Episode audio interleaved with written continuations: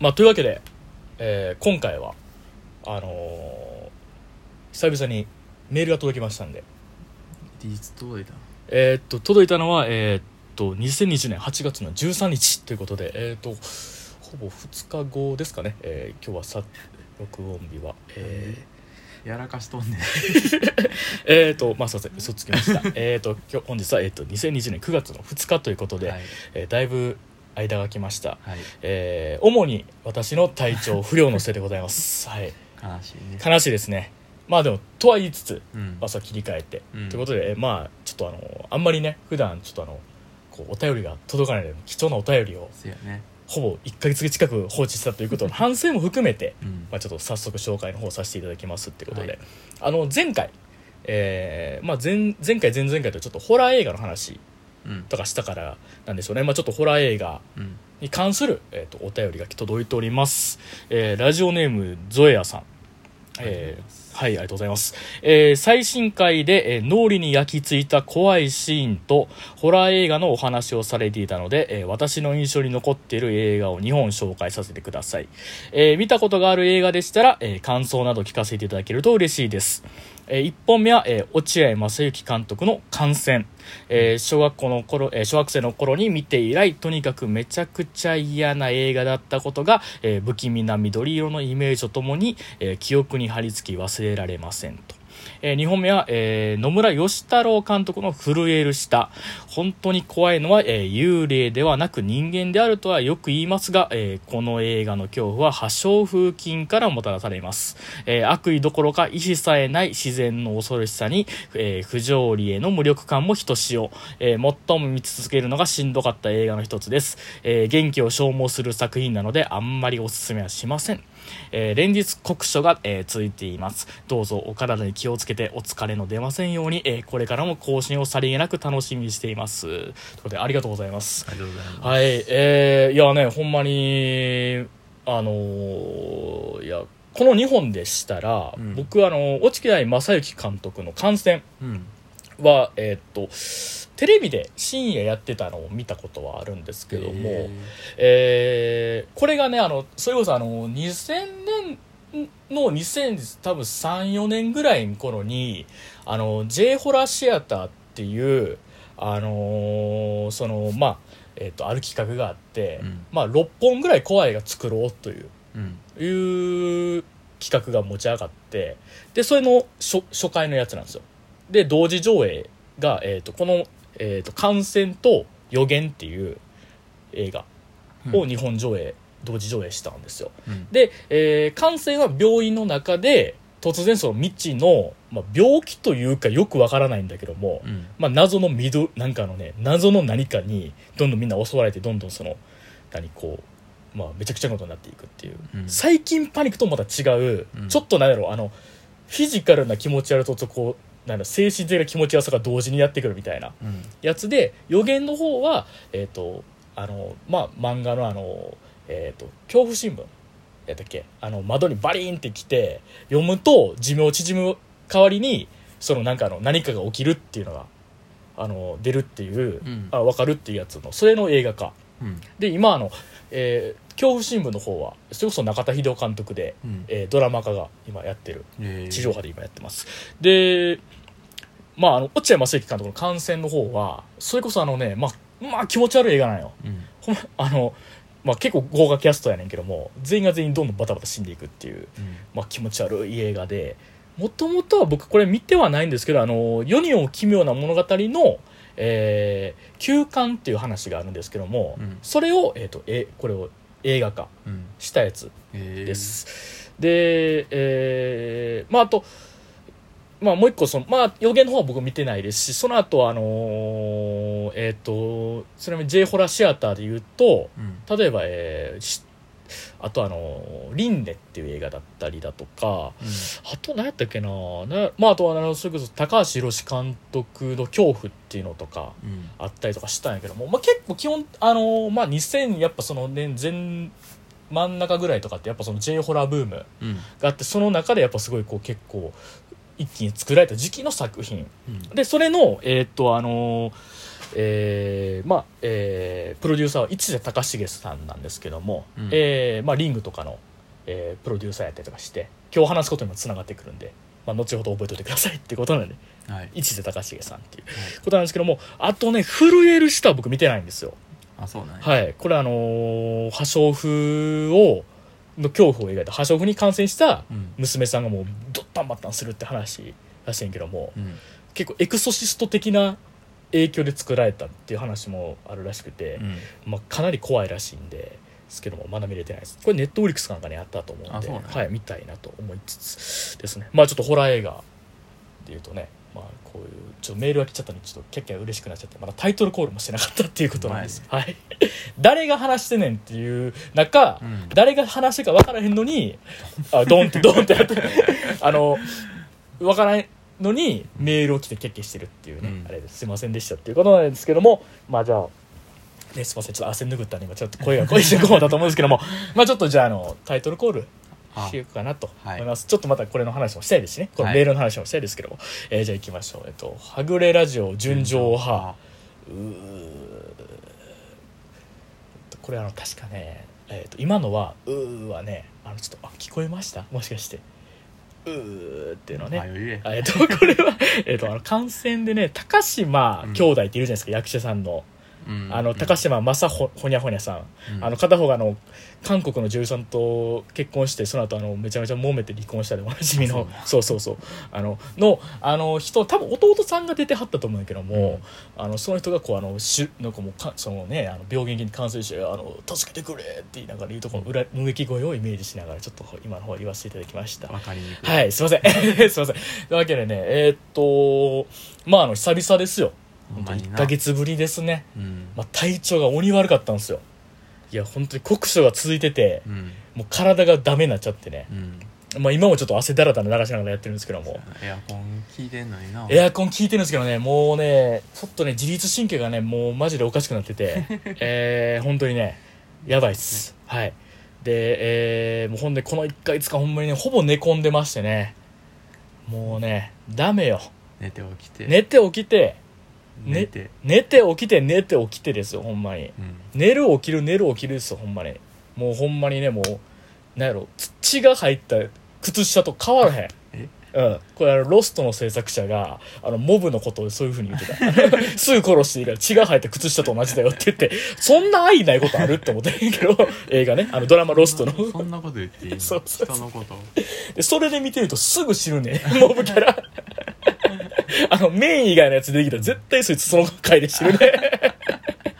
悪いな。悪い、まあ、そういう作品やったんですけども、うん。あのーまあなんかね今日話したいことっていうのは基本的には呪音呪いの家うん。のことが話したくて、うん。いやほんまにねもうゾイヤさんめちゃくちゃいいメール来たって思って、うん。やっぱねちょっとほんまにあのまあ特にまあ特にはその感染の方からっていうね、感染の方のあのそのプロデューサーっていうのが一瀬隆重うんさん。やったんですよ、あのリングとかね。うん。呪音とかそういうのとか撮ってはった人あののプロデューサーさんやったんやけども、うん。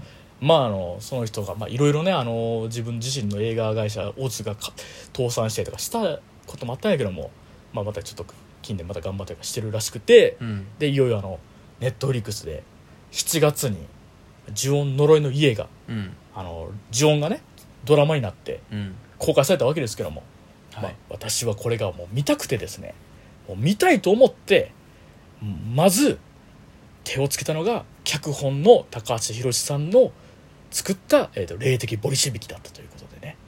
そこからもう曲がりくねった道をねもう道の先にと言って 歩き続け、いらんな。うん、8月の半ばやっと見れたわけでございますけど。遠回りしたな。遠回りしたね。途中高橋宏さんの本借りに図書館行ったりだとか。うんそれこそあの J ホラーいろいろ掘っていくうちに、うん。ちょっとそれこそあのその時期の90年代後半の J ホラーみたいなところで高あの落合正行監督が、えー撮ったあの、えーあれだ、えっと「催眠」っていう映画見てました、うん。えっと稲垣吾郎と菅野美穂が出てるっていうやつでもうこれもめちゃくちゃな映画で、ね、冒頭あの走りすぎて骨飛び出て死ぬ陸上選手が出てくるっていう。すごいな。そうそうそう。すごい。もうあのなんやろねあのしかも TBS 東宝共同制作っていうのに地上波でそれ流せへんやろってグロシーンがいっぱい出てくるっていうね、えー。当時の J ホラーブームってすごかったんやなっていう思う作品で。で最後あの菅野美穂があの貞子というかエクソシストというかっていうんだけどもそれでも催眠術の話としてはそれおかしくないっていう展開になるでおなじみの催眠なんですけどもまあ面白い映画ですよ。えなんかあとねエンドクレジットのねーうん。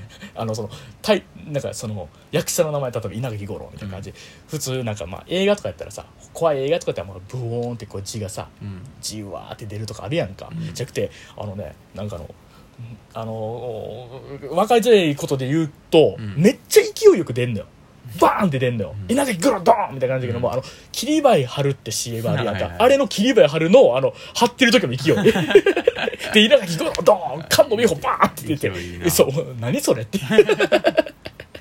手前から。手前から。奥ドーン。しかも斜めで。うん。バーン。いちいち位置ずれて。でバーンバーンバーンみたいな。やりたかったよやりたかったよ何その映画って でとこまで見てうん「呪音呪いの家」をやっと見たっていう全然あの催眠は見んでよかった。いやいいやいやそれいやいやあの面白かったよ。うん。面白かったけども全然呪音呪いの家とは関係ないから。そらそうやわ。そうやね。まあちょっと遠くまで来たもんだってことなんですけど、まだやっと見ましたよ僕呪音呪いの家。うん。えー、ネットフリックスで、まあ、7月冒頭にね公開された、えー、30分 ×6 の。はい。結構短めやね。結構短いですね。まあとはいえ、まあ、3時間ですよ。ね。3時間のホラー映画ですよ。あのーまあちょっとじゃあどういう話かって言いますと、うん。まあ、そもそもなんですけども呪音って知ってますかって話ですよ。まあそんなちゃんとは知らんよな。知らん。まあね。あのーあれとあれしか知らんな。キャラクターの。ああのかや子かやと子ととしおくんっていうね。あのかや子っていうのがまあ言ったらお母さんの方でうん。白塗りのでうわー言うてうん。来てとしおくんっていうのは子供でうん。にゃー言うてねあの基本的にブリーフ一丁でっていう白塗りでブリーフ一丁でっていう。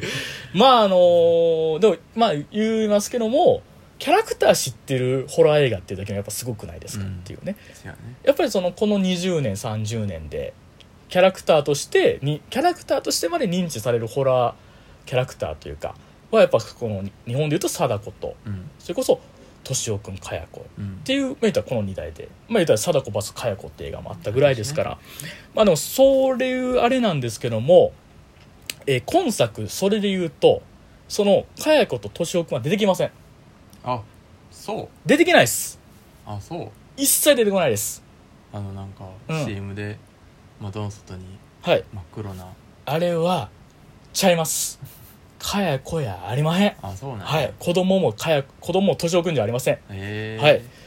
じゃあなんやねんというね。うん。で、えーやつなんですけども。まああのまあ、ちょっとだけじゃあ情報の方言いますと、うん。監督は、えー、と三宅翔監督。うん「えー、と君の鳥は歌える」っていう映画だったりだとか「まあ、プレイバック」っていう映画とかあとうん。あの、えーまあ、ヒップホップ好きな人とかやったら「あのおむすび」っていうあのサミットってあのパンピーさんがいるうん。あの、えー、とレーベル。うんでの、まあ、おむすびっていうラッパーさんとか、うん。ビームくんとかとうん。いますけどもあの辺の人らで一緒にあの曲を作るっていうコクっていうところだけを定点カメラで撮り続けるっていうドキュメンタリー「コクピット」っていうのがあったりとか。うん。あの今多分この辺の会話マジでヒップホップわからんかった。らマジで何言ってるか分からない、うん、パンピえっとームスサミットっていうねビームくんもう一切わからんと思うけども まああのそういうのをね作ったりとかしてるっていう。まああの、まあ、結構、まあ、ぶっちゃけ言うとホラーは初めて。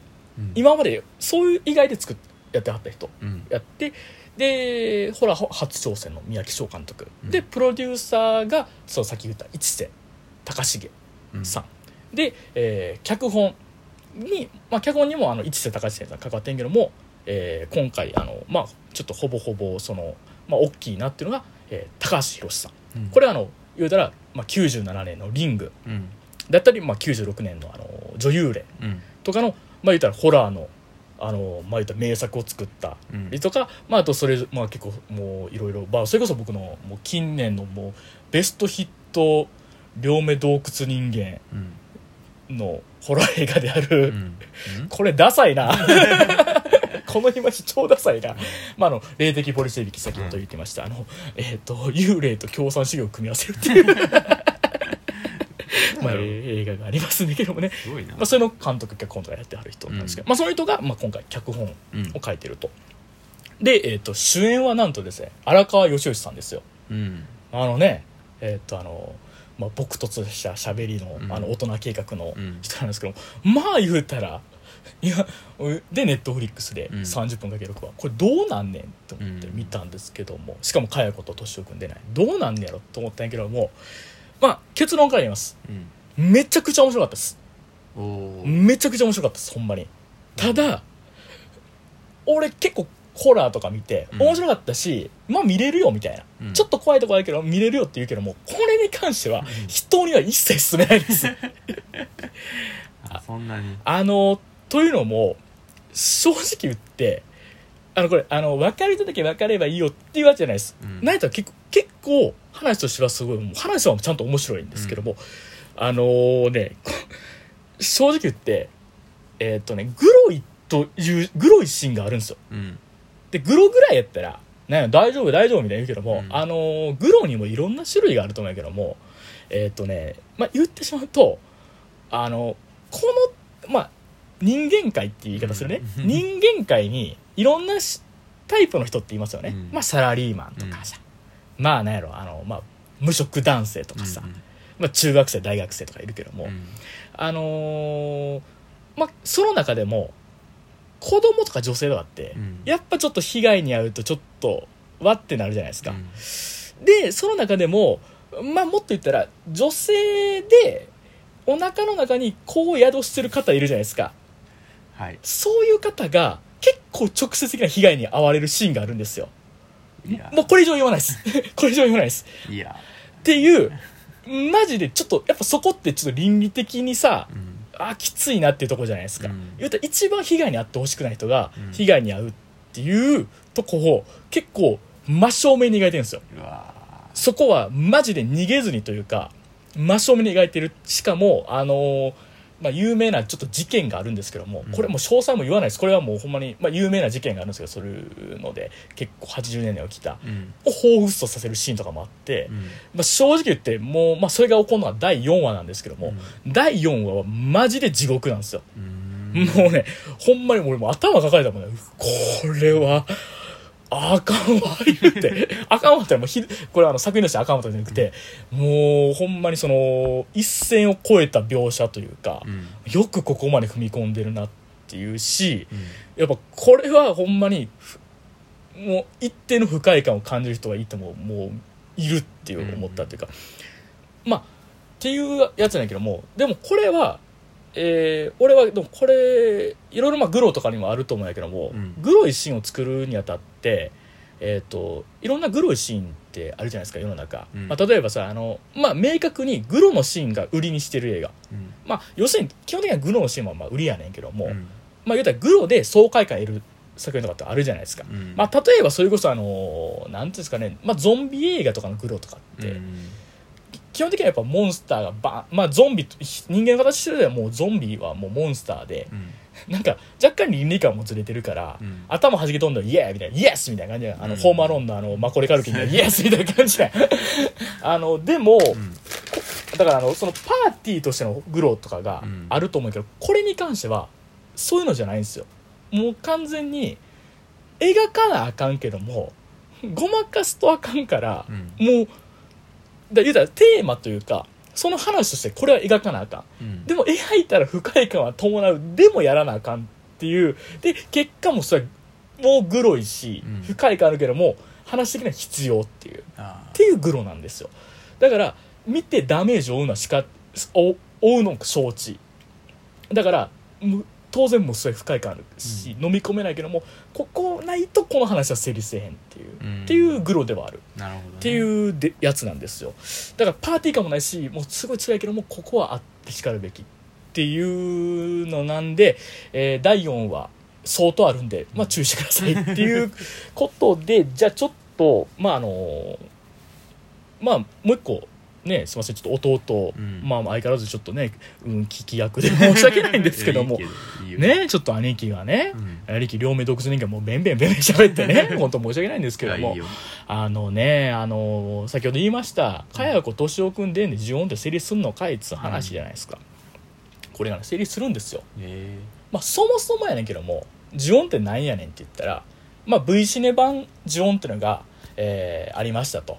それが、まあ、98年ぐらいですか99年ぐらいにできまして、まあ、それがめちゃめちゃ怖いぞってなって、まあ、劇場版制作とかにつながっていってうん。なんだけども、まあ、まあ初回から出てくるんですよ、まあ、一応茅子と敏夫は。うん。もう出てくるんですよ。もう階段からズリズリズリズリって降りてくるってすごいシーンがあんねんけどもううん。初回から、もう初回からスターの貫禄あるんですよね。だデビューアルバムでスターなんよ、うん、もう茅子と敏夫はもう。やね。ちょっと待ってややこしなってくる。えもうす歌謡曲みたいな茅子と敏夫3年目の脇。みたいな感じだけども、あのねすまあでもでも初回から実はもう、おまあすごいスターは出してないけども、それ以外のシーンも実はあってというか初回から実はやってるのよ、うん。あというのはあの何をっていうのはまずはその先ほど言った社会的にこの人被害あってほしくないなっていう人が被害に遭うっていうシーン。っうん。ていうのは実はもう初回第一作目はあって、うんでかつもう一つやねんけども呪音っていうのはかや子と敏夫の話ではあるんだけどもそこがメインというよりかはめちゃくちゃみたまあ辛い思いして死んだひ人うん。がいる場所が言うたらいや辛い思いをししてもうて死ぬその結果その場所に呪いが生まれるっていう話だっていううん。話やねんやんか。だからあのまあ有名な話だともう家入ったらそこに佳代子と敏夫がいて殺されるってやけども、うん。初回からちゃう場所でもまあそういう事件が起こって、うん。まあ、それによって呪いが生じて別の場所でもその言うたら言うたらその呪いの発生地になるっていう描写があるんですよ。うん。つまり何かって言ったら呪音っていうのはあの佳代子と敏夫っていうスターが生まれたから、うん。そっちが注目されたし家入って死ぬっていうそのルール性もすごく強調されてるけどもそうじゃないんだ。そもそも何かその場所にはうん。呪いっていうのがどうやらあるらしい。っうん。ていうのを呪いっていうのはがあってそれを踏んでしまうっていうこと。うん。そこの嫌嫌な感じっていうのをもう一回注目して作り直したのがうん。この呪音呪いの家。だから言ったらその呪音っていうもののまあ言ったらかや子敏夫のより前提やね。うん。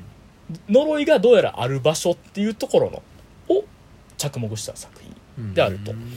で,、えーで冒頭では言われるんですよ、まあ、呪音っていうのは映画やけどもこれ実際にあった話ですっていう。うん。まあ、かましがあるんですけどもこれ実際にあった話ですと いうかましがあって、まあ、あのでしかも、えー映画で書かれてない方が想像を絶することでした、っていうかましから始まるんですけども、へもうねまああのーすごいかまし かましなんですけど。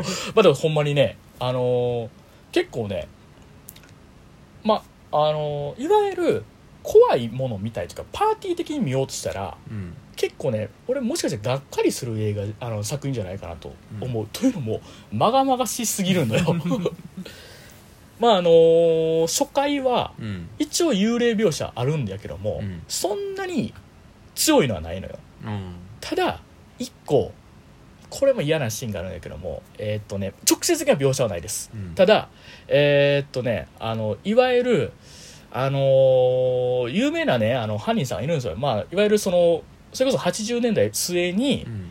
まあ、ある事件というかまあなんていうんですかね。まあその宮崎駿みたいな名前のね人がいたん。ですよ、はい。はい。まあまあまあ、はい。皆まで言わないですけども、まあ M 君って当時は言ってた。うん。まあその人のせいでホラー映画がとかがうん。だいぶ、あの規制されることになったんやけども、うん。いわゆるその人っぽい人が出てきてうん。その人っぽい人があのまあちょっとあれ、まあまあ、子供をうん。殴る的なシーンがああるのよ。だからもうその時点であそう直接映さへん、ーうん。やっぱあのその辺の配慮はすごいしてる。うん。撮り方に関してはあもうちゃんとあのなんやろこれねあのやっぱその隠すとこ隠してうん。見せるとこ見せるっていう。うん。あのねあのね変な話ちょっと俺は安心するバランスって言ったらじゃあ、ま、いやめちゃめちゃ深い感あんねんけども、うん。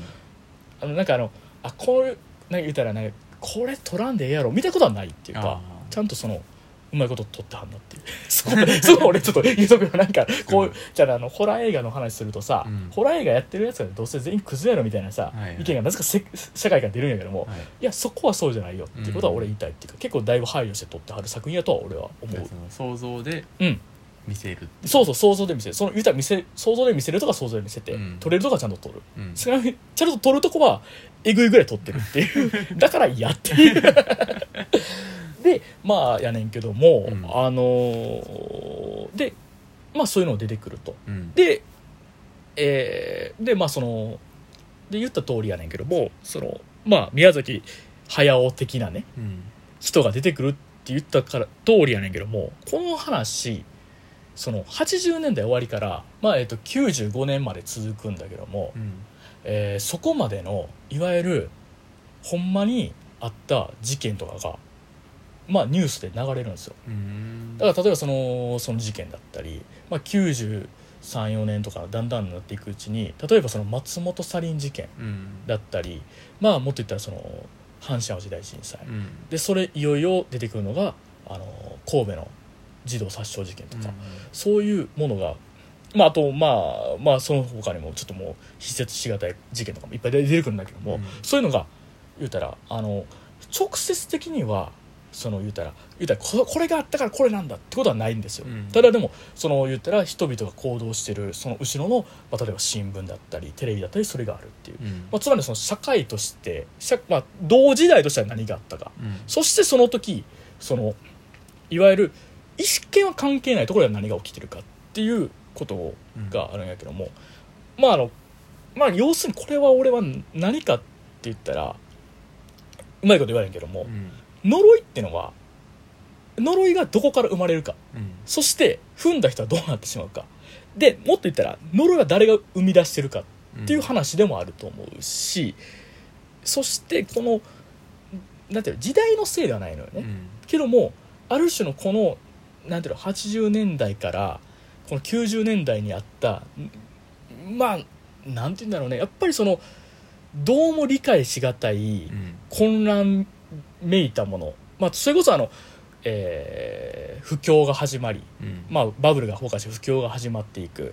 そして、えー90年代半ばではもう、まあ、天変地異も起こって。うん。でいよいよテロも起きた。最もう最宗教団体による言ったらテロじゃないですか、うん。もう起きた。でしかもあの、まあ、若者の、まあ、中学生による少年犯罪も起きた。もう訳が分からなくなっていくっていうその世界がうん。世界が日本が訳が分からなくなっていくっていう中でひっそりとその家はずっとあってうん。そしてその家も言うたらね新聞では大きく報じられてないけどもこの事件この家でも何人も人が死んでる。うん。それは定期的にしかもどんどん人が死んでってるっていうなんていうの忘れられていく事件忘れられられない事件。うん。まあその差って何ですかっていうのもあるしっていう、まあ、ちょっとうまいこと言えないんだけども、まあ、そういうねなんていうかねこうあのある種のなんかまあ実力犯罪者のようなうん。呪音やのに呪音やのにって言い方したらよくないね。まあ言うたら佳代子と年寄りしょって思ってたら、うん。いや実力犯罪者の雰囲気があるんですよ。うん。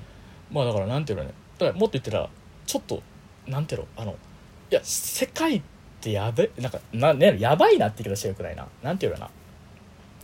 まあ要するになんかフィクションのまま終わらせてくれないっていうか。うん安全圏にある世界の話じゃないというかどんだけ恐ろしいことがあってもまあこれ映画やしねじゃないっていうかふっとそばにある世界の話なんですよ。はい。だから嫌なんですよ。えー、すごいねごめんね。ちょっと30分で終わらせたんですけど、ちょっといやまあどうぞ。ちょっとやらいいですか？ちょっといや結構かなりお気に入りの作品ではあるんですけども。いやあのーすごいお気に入りの作品はやないけども、うん。同時に公開された時期うん。7月ぐらいにめちゃくちゃ戦えたんですよこれが、うん。もう賛否両論っていうか、もう何やったらそのあのえーっとこれがまあ女性まあベースというかミソジニー的な作品だっていうような扱いも受けてて。うーんまあ何やったらあとは倫理観がないとか、うん。すごくこうなんていうのもうめちゃくちゃ賛否両論あったんですけども、うんうーん分からない俺はねこれをでも俺はそこに関してはう、ん。俺この発言をすることによってもしかしたら不快感感じられる方がいるかもしれんけども、でも俺はこのうんそういったまあ言ったあの人の命は奪われる作品ではあるけども、うん。人の命をもてあそぶことを楽しみとして描いてる作品ではないうん。とは思う、うんしもっと言ったらミソジニー的な作品ではないっていうか、なんて言うんだろうなあのーうーんうーんなんて言ったらいいんだろうなだからそのまあうんここちょっと難しいんだけども、うん。まあ今言った言ったら反そのなんて言うんだろうそのえーっとあの女性のあの学問でない時フェミニズム。フェミニズムそう反フェミニズム的な作品だっていう風な批判とかってよくうん多いじゃないですか。うん。で基本的にはやっぱ僕はそのフェミニズム的なものが、うん。その盛り上がれば盛り上がったらほど、うん。世界っていうのは生きやすくなると思う。うん。言うたらそのあのあのグヒグヒグヒみたいな、ガハガハガハみたいな人がが生きやすいっていう世界が今やから そうじゃないっていうのになっていってほしいと俺は思ってるし、はい。なってってくれっていう意味でうんおなんかそのいう運動とかはうん。すごくあれです結構まあなんなるべく自分を勉強しようとは知ってるんだけども、うん。その一方でそうじゃないフェミニズム的な作品かフェミズ反フェミニズム作品か、まあ、言ったらミソジニかミソジニじゃないかみたいな基準みたいなのが曖昧なまま今なんかそのひなんかこうひひなんかその生まれつつある。うん。もともとはあったんやけどもうん。それを、えー学問的に取り入れて基準にしてるんじゃなくて、うん。自分の中でなんて言うんだろうそれを定義づけようとしてる人たちうん。がなんかちょっとまあやっぱりそのツイッター的なものでうん。よく見られるようになってきたと、うん。まあ例えばその作品ではないけど例えばチャーリーズ・エンジェルのリブートのはいはい。えー、と表をした時のうん。歌丸さん、うん。ライムスター歌丸さんの、えーアフターシックスジャンクションでの表がうん言うたらミソジニーだっていう風なうん。批判を食らったっていうので、もう歌丸さんがだいぶこうへこんでへこむへこむってこともあって、んあの人をミソジニーと言うみたいな こともあったんやけども、でもなんか例えばそこに関してもでもなんかそうこういうこういうとこがこうでこういうとこがミソジニーだっていう風に言われたら、うん。こちらからしたらやっぱグーの根も出なくなるというよりかはそう取られるんだったらみたいなところもあるじゃないですか、んなんかこういう形なんだけど取られてしまってそこに対して不快だって言われたらグーの根も出ないというよりかはまあ言い返せはしないっていうか、なんて言ったらこういうことを言うと不快感になるんかな。うーん。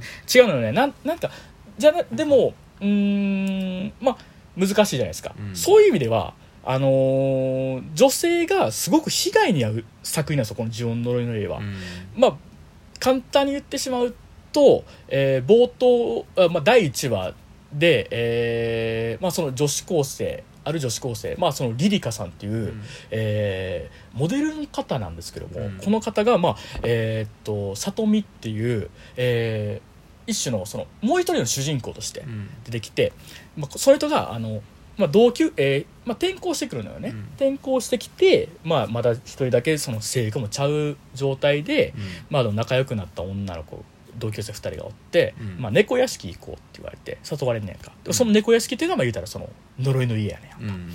で呪いの家で行くねんけども、まあ、そこにまあ言ったらその同級生の友達っていう男の子がおってんけども,、うん。もう一緒に来ててんけどもあれと思ったら、まあ、その女の同級生の策略で、まあ、ちょっと襲われてしまう。その呪いの家で襲われてしまうっていう、でそれからその子の人生っていうのはどんどんどんどん転落していくうんっていう話やねんかでこれが、まあ、正直、まあ、まずちょっとその議論の的になってうん。たとこもあったのよ、まあそそこのことが、まあ、言ってしまったらそのあのなんていうの？うーんまあまずそれはどうなんみたいな感じだったけども。うーん分かんない。俺はここの描写っていうのがうん。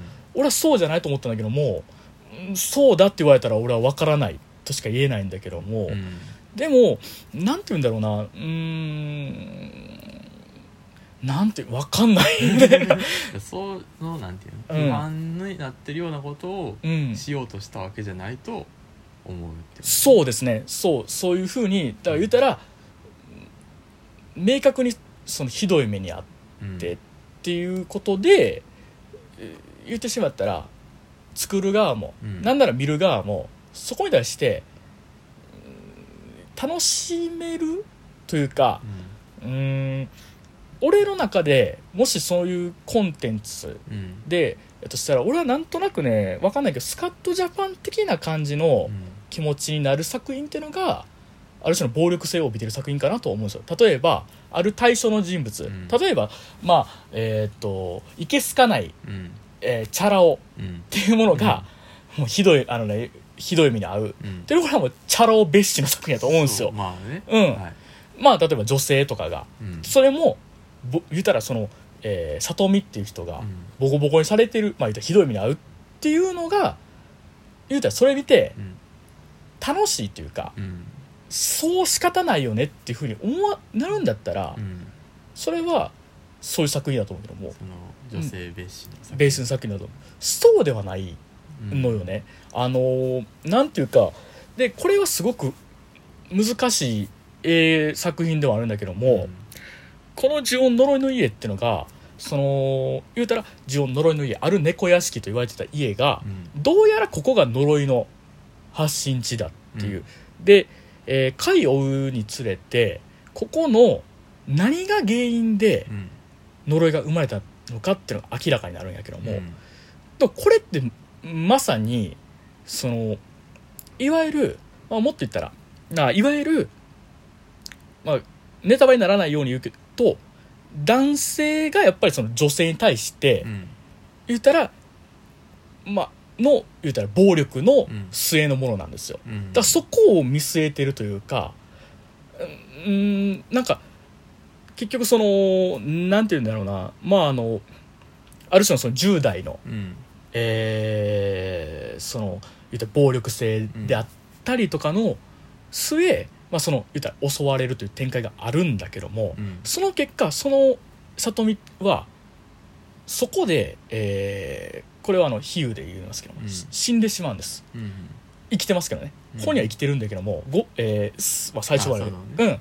けどもそこで死んで殺されてしまってでその後のうん。人生とかどんどん転落していくっていうそれこそ自分もしんどんどん落ちてしまうし周りの人もどんどん落ちてしまう、うん。でこれっていうのがすごくねあの面白い面白いって言い方したら あれなのかもしれんけども、うん。まだ明確に俺は面白いと思った点としてはあのいわゆるまあ今まで呪音シリーズとかやったらうん。入った、でそしたらえー敏夫君火薬が来て殺されるっていうあれだったのがそうじゃないのよね、うん。その里見関連のエピソードに関してはうん。わからないんですよ。うん。もっと言ったら呪いなのかすらわからない。あこの人生の転落っていうのが呪いの結果なのかどうかわからない。あうん。でもどんどんどんどん落ちていってるっていう。うん。あのでなんて言うんだろうね。ここがすごく怖いのよね。なんていうかうーんもしうんふと触れてしまったものがうん。まあなんやろ。だから俺もここの感じのエピソードっていうのはうん。感覚としてはすごく分かったけどまだ言語化できてないっていうか、でもやっぱり何なのかなって言ったらその不条理性うん。なのかなって言ってあのー昔友達が友達か、まあ、後輩の子がうん。ホラー嫌いやと。うん。なんでか言うたらあいつらのあいつらって言 あいつらなんか理由ないのにやってくるやってきてうん。めちゃくちゃにするじゃないですか。それ最悪なんですよねって言ってんけども、俺はそこがホラーのいいとこやと思ってて、基本的にはもう物語っていうのは完全懲悪というよりかは、まあ、うん完全懲悪っていう言い方あれやな、えーかっちりとうん。何かその言ったら因果応報がある方がうん。見てる方としては安心するし、理由があった方がね。そう。そしてそれがエンターテインメントになる。うん。面白いっていう、悪いことしたから悪い結果になる。うん。でも悪いことしてないのに。うん。本当に悪いことしてないのに、うん。ひどいことになっていくっていうことって何かあのえーっと物語やと敬遠されるけどもう、んめちゃくちゃあることじゃないですか、うん。この世界って。うん。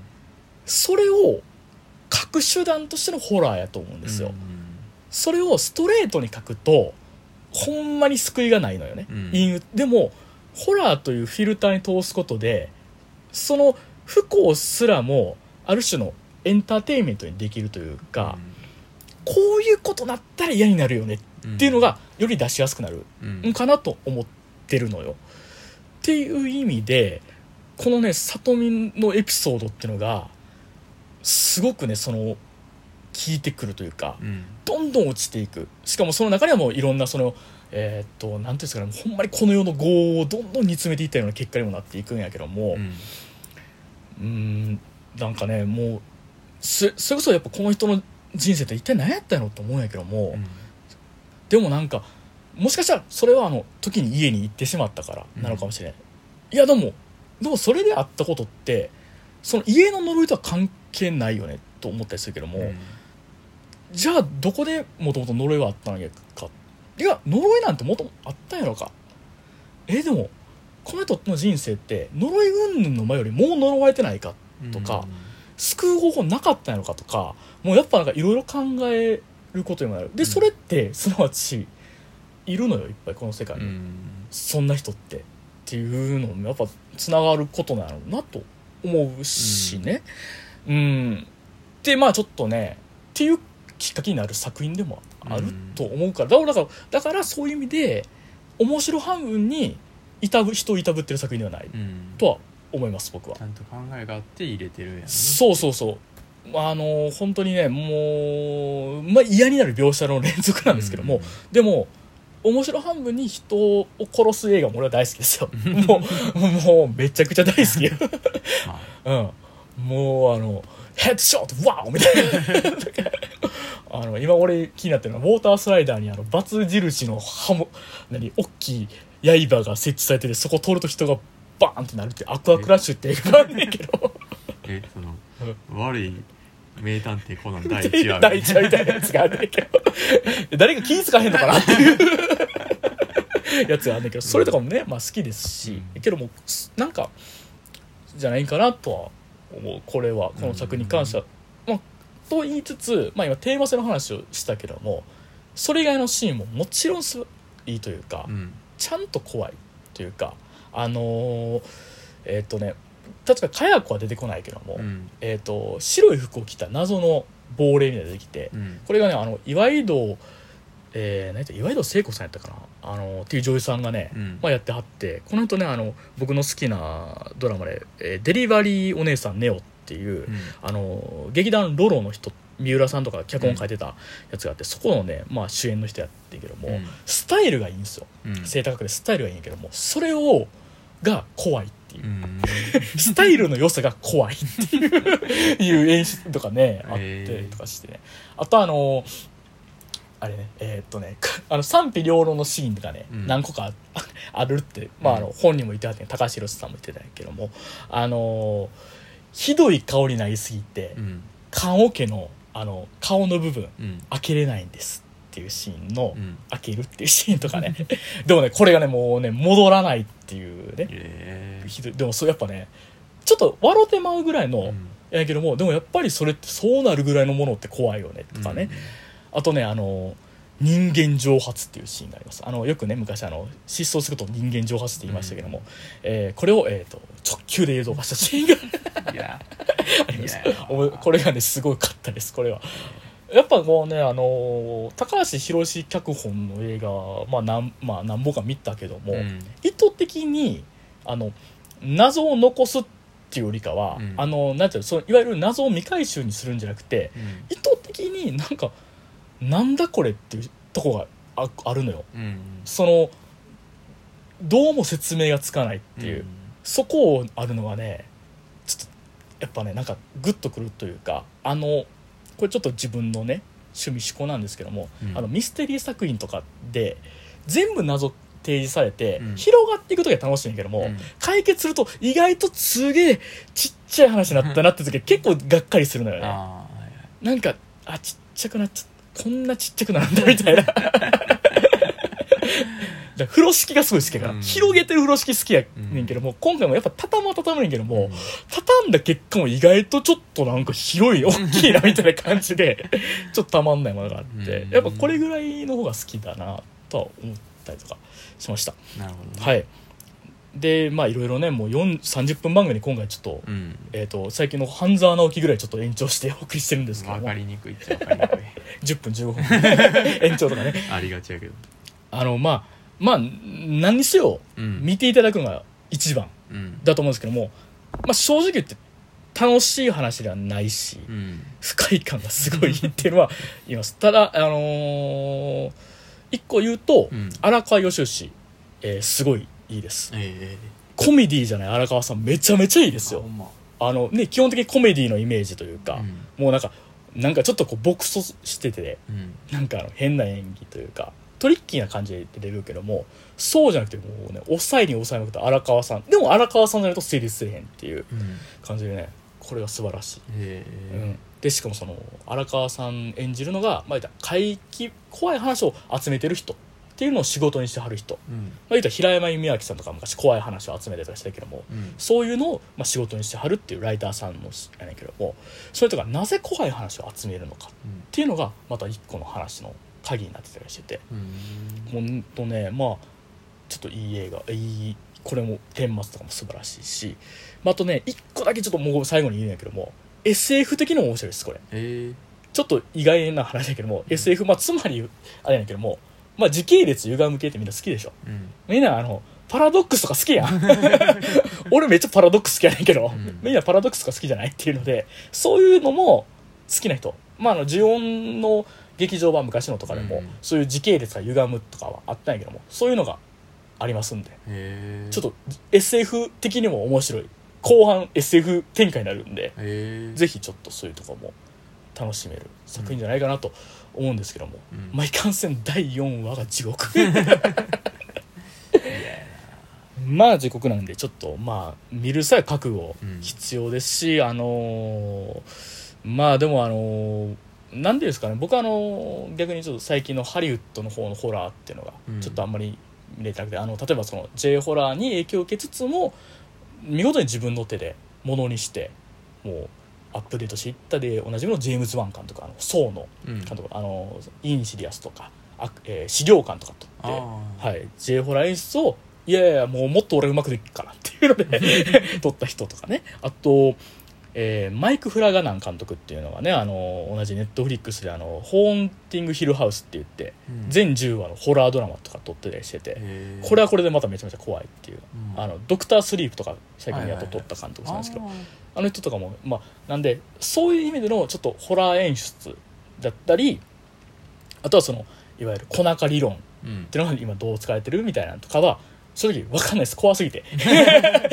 と比較とか分かんない。できなかったんですけども。ただあのやっぱりちょっとここのところうん。怖いな怖いな思いつつも結構勉強的というかあうん。こういう風に小中理論で使ってたんだみたいなうん。感じでそういう言ったら女優霊とかリングとか、うん。えー、なんやったらその、えーいろいろ見てたけどもあのー本当に心の底からあ怖いもん見たって思える作品でした。もうほへー。本当にもう勉強とか関係なく関係あのホラーって演出的に見て楽しいんだよって結構人とかに言ってるけども、うん。そんなん関係なくもう怖かった。ええ本当に嫌な気持ちになったし 本当に怖かったっていう。であのその最後のその黒い、うん。ね女の人っていうのもまだすごいこう立ち位置出してくるし、うん。まああとやっぱりそのちゃんと幽霊もドーンって出てきますんでいや本当に鉄頭鉄尾すごい最後の最後まで怖いうん。作品やったんで、僕はもうこれ僕は今年見てよかった。結構ベスト級の作品。何その途切れ途切れいやもう怖いのよ。言い切るって怖い。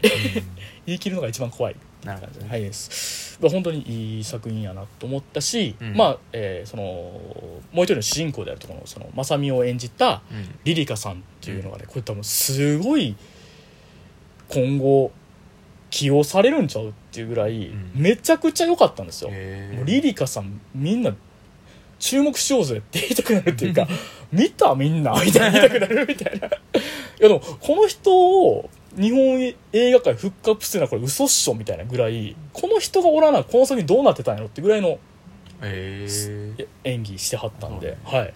ちょっとぜひぜひっていう感じです。もう僕は大汗をかきながら 喋ってそれでちょっとねもう50分もね喋ってはい。もうその間弟は「ええー」と「うーん」しか言ってないっていうね。これあれですか？これあの今いわゆるマンスプレーニングっていうね。えー、すすごごいいさすが。そうなんですってねいうね。もうね本当にね申し訳ないことしてるっていうあれなんですけど。まあでもちょっとねぜひちょっとまあホラー怖いですけども、まあ本当にホラー見たよ言うたら自分見たよ言うたらさうん。よう見れんなみたいに言われてさ、うん。結構惹かれちゃったりもするんやけども、うん。そうじゃなく一歩踏み出してほしい。ただ一歩踏み出した先は地獄なんだよっていう。でも見てほしいなとは思うのよね。ホラーはまあ苦手な人は苦手って分かるうし、ん。嫌なジャンルでは嫌なジャンルやけどもホラーでしか描けないものってやっぱあるなって改めて呪音呪いの家見て。うん思いました。ううん。ん不愉快になるけども不愉快になることが意義があるジャンルっていうか。ううん。ん、やっぱすホラーじゃないとできんことっていっぱいあるなっていう感じでしたね。はい。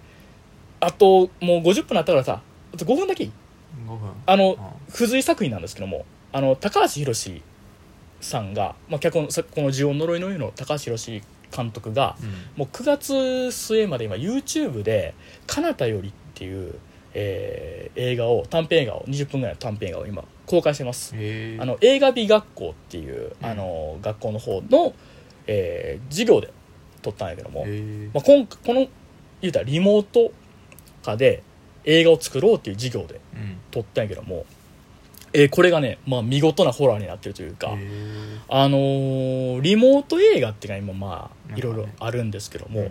これがねあのリモートまあ言うたらあの高橋宏さんがあるその知り合いのその映画作家映画評論家の人がリモート映画によって映画の死は加速するっていうような表を見て、じゃあ映画リモートでも映画撮って映画が死なない方法を考えようっていうので作った作品やねんけども、うん。あのいわゆるリモート映画っていうとあの、まあ、ズームうん。の画面うん。言うとまあひらあのまあ分割してたりだとか、うん。みんなデスクトップ見てたりとかいうさあのあれがあるけども、うん。そうじゃなくてそのリモートのモニみたい、えーしてるあのデスクトップうん。モモニターを3つぐらい用意してるんですよ。タブレット、ノートパソコン大きめのやつ、うん。それを iPhone で撮るんですよ直撮り。えー。だから、画面に顔が映ってるのがその3台。うん。リあのモニターを直接映すことであのねちょっとねリモートのあれなんだけどなんかね気持ち悪いのよ。うん。なんか妙な立体感があって気持ち悪いのよね。そういうねでしかも話している内容はハムレットの話やねんけどもうん。とかマクベスの話いわゆるシェイクスピアやねんけども、それをえーっとねあのーを元に、えーっと昔ハンナ・ミューラーやったっけなっていう人がうん。書いた「ハムレット・マシーン」っていううん。ちょっとその前衛的なテキストがあるんですけどもそれのことを話してたりとかしててなんかねあのねバリねバリね知性。知性すごいのよ。へもうすごいなんかもう何言ってるか分からんけどめちゃめちゃまあ面白いというえかさ、その上リモートで3人しか出てない映画やねんけども、えー世界の終わりまで描くって最後世界の終わりまで行くんですよこれが。マジで。っていうので、えー、かなたよりこれがね9月30え？9月で何日まで？30までやってる。30 30までぐらいの公開。あのもともと8月31日までの公開やったのが、うん。好評で9月末までっていうふうになったんで、もう YouTube で「かなたより」で検索したら見れるんでうん。ちょぜひちょっとねまあ面白い面白くないというよりかはこんなことできんねやっていうのもあるしうん。ほんまに3人しかおらんで世界の終わりまでいけんねやっていう、うん。ちょっととこがすごかったりしたんでちょっとぜひ僕はやっぱあの高橋宏脚本もすごい好きなんですけど高橋宏監督脚本になった時のちょっとこう何ですかね、まあ、アバンギャルドっていうよりかはちょっとこう映画っていうのをなんかあのこうなんかねまたちょっとこううんあのいわゆるこういう定番的なものじゃないところで生み出そうとしてるのがすごい好きで。うんちょっと僕ほんまに高橋宏さんにはちょっとすごい大好きっていう感じになってるっていう状態でございますんで、まあ、ファンの一盲言でございましたということで、えーっと54分ですか、はい。えーおじさんが54分もひ一人で。ペラペラ。ペラペラペラペラとね ほんまにもう誰が54分も聞くねん いう話でございますよ。ペラペラペラペラ。となほんまに。えー次回は、えーそんなことないように。楽な作品を。はい。思います。ねあの弟とかはねゲームのデトロイトやったりとか。デトロイトやって。うん。スパイダーマンやってああペルソナ今やっててああゲームばっかりやな。あでもあれ見たな。何々ノットオーケーあちょっとね弟とかのそういうあそうやな。さいなんか普段ねこうあのー兄がね、うん。延々とペラペラ喋ってるからさ ちょっと良くないからさ ちょっと弟主導の回とかもねちょっとできればしたいなとか思うけどまあ乗り気じゃない。全然。そんな30分喋られすいませんじゃあ。あのじゃあまあでもコーナーとはない55分喋られない客何のノートも用意せずに。55分喋られねほんまにね。自分でも言うけどようやるわほんとにね。まあでもほんまに呪怨呪いの家もうすごい良かったです、うん。もうほんまにあの汗だくなって喋りました。もうこんだけ喋れたんで、はい。満足しましたほんまに、はい。あのこれを喋るのに、えーまあ、本編見て、えー、と映画費用を買って、うん。えー、とロフトプラスのやったトークショーのリモートもやつ見て全部2時間半メモ取って。豆やな。ま全部やった。よう何やかんやちゃんとやってる、うん。あんま言わん方がいい あんま言わん方がいいいいねけど。けどこれ全部やったのは、うん。やっぱ一重に面白かったからな。んよ、うん。全部やっぱ面白かったからうん。やれたことなんで、これねあの面白くないことできんから お前にそれぐらいできないぐらい面白い作品でございましたってことで、あの届け、えー制作者へ。この思い届けいう感じでございました、またあのじゃあちょっとね、えー、と今度は近いうちに もう1ヶ月待たさへんようにうん。ちゃんとなんとかねはい。やりましょうってことで、はい。いやあのーまあえーじゃあご意見ご感想はハグジュンラジオ at gmail.com とかハッシュタグでハグラジみたいなねつけてあとあのツイッターとかで。えっと僕はこのラジオをもっと盛り上げたいんで、いいさうん、低評価やわ。あー。チャンネル。チャンネル登録おね。高評価。お願いします。いやでもあいつらすごいよ。偉いよね。偉いよ。俺らちょっと待っても。未来で待ってるしてるからさ、はい。ダメやねんな。あの まあでもまああのまあなんかまた感想とかあればまたお願いします。お願いします。ということでまああのまあまた近いうちにまた更新しますということで、うん。今度は1ヶ月待たさないようにやります、はい。ではあの両目洞窟人間と。その弟でした。はい。じゃあまたな。いらん。はい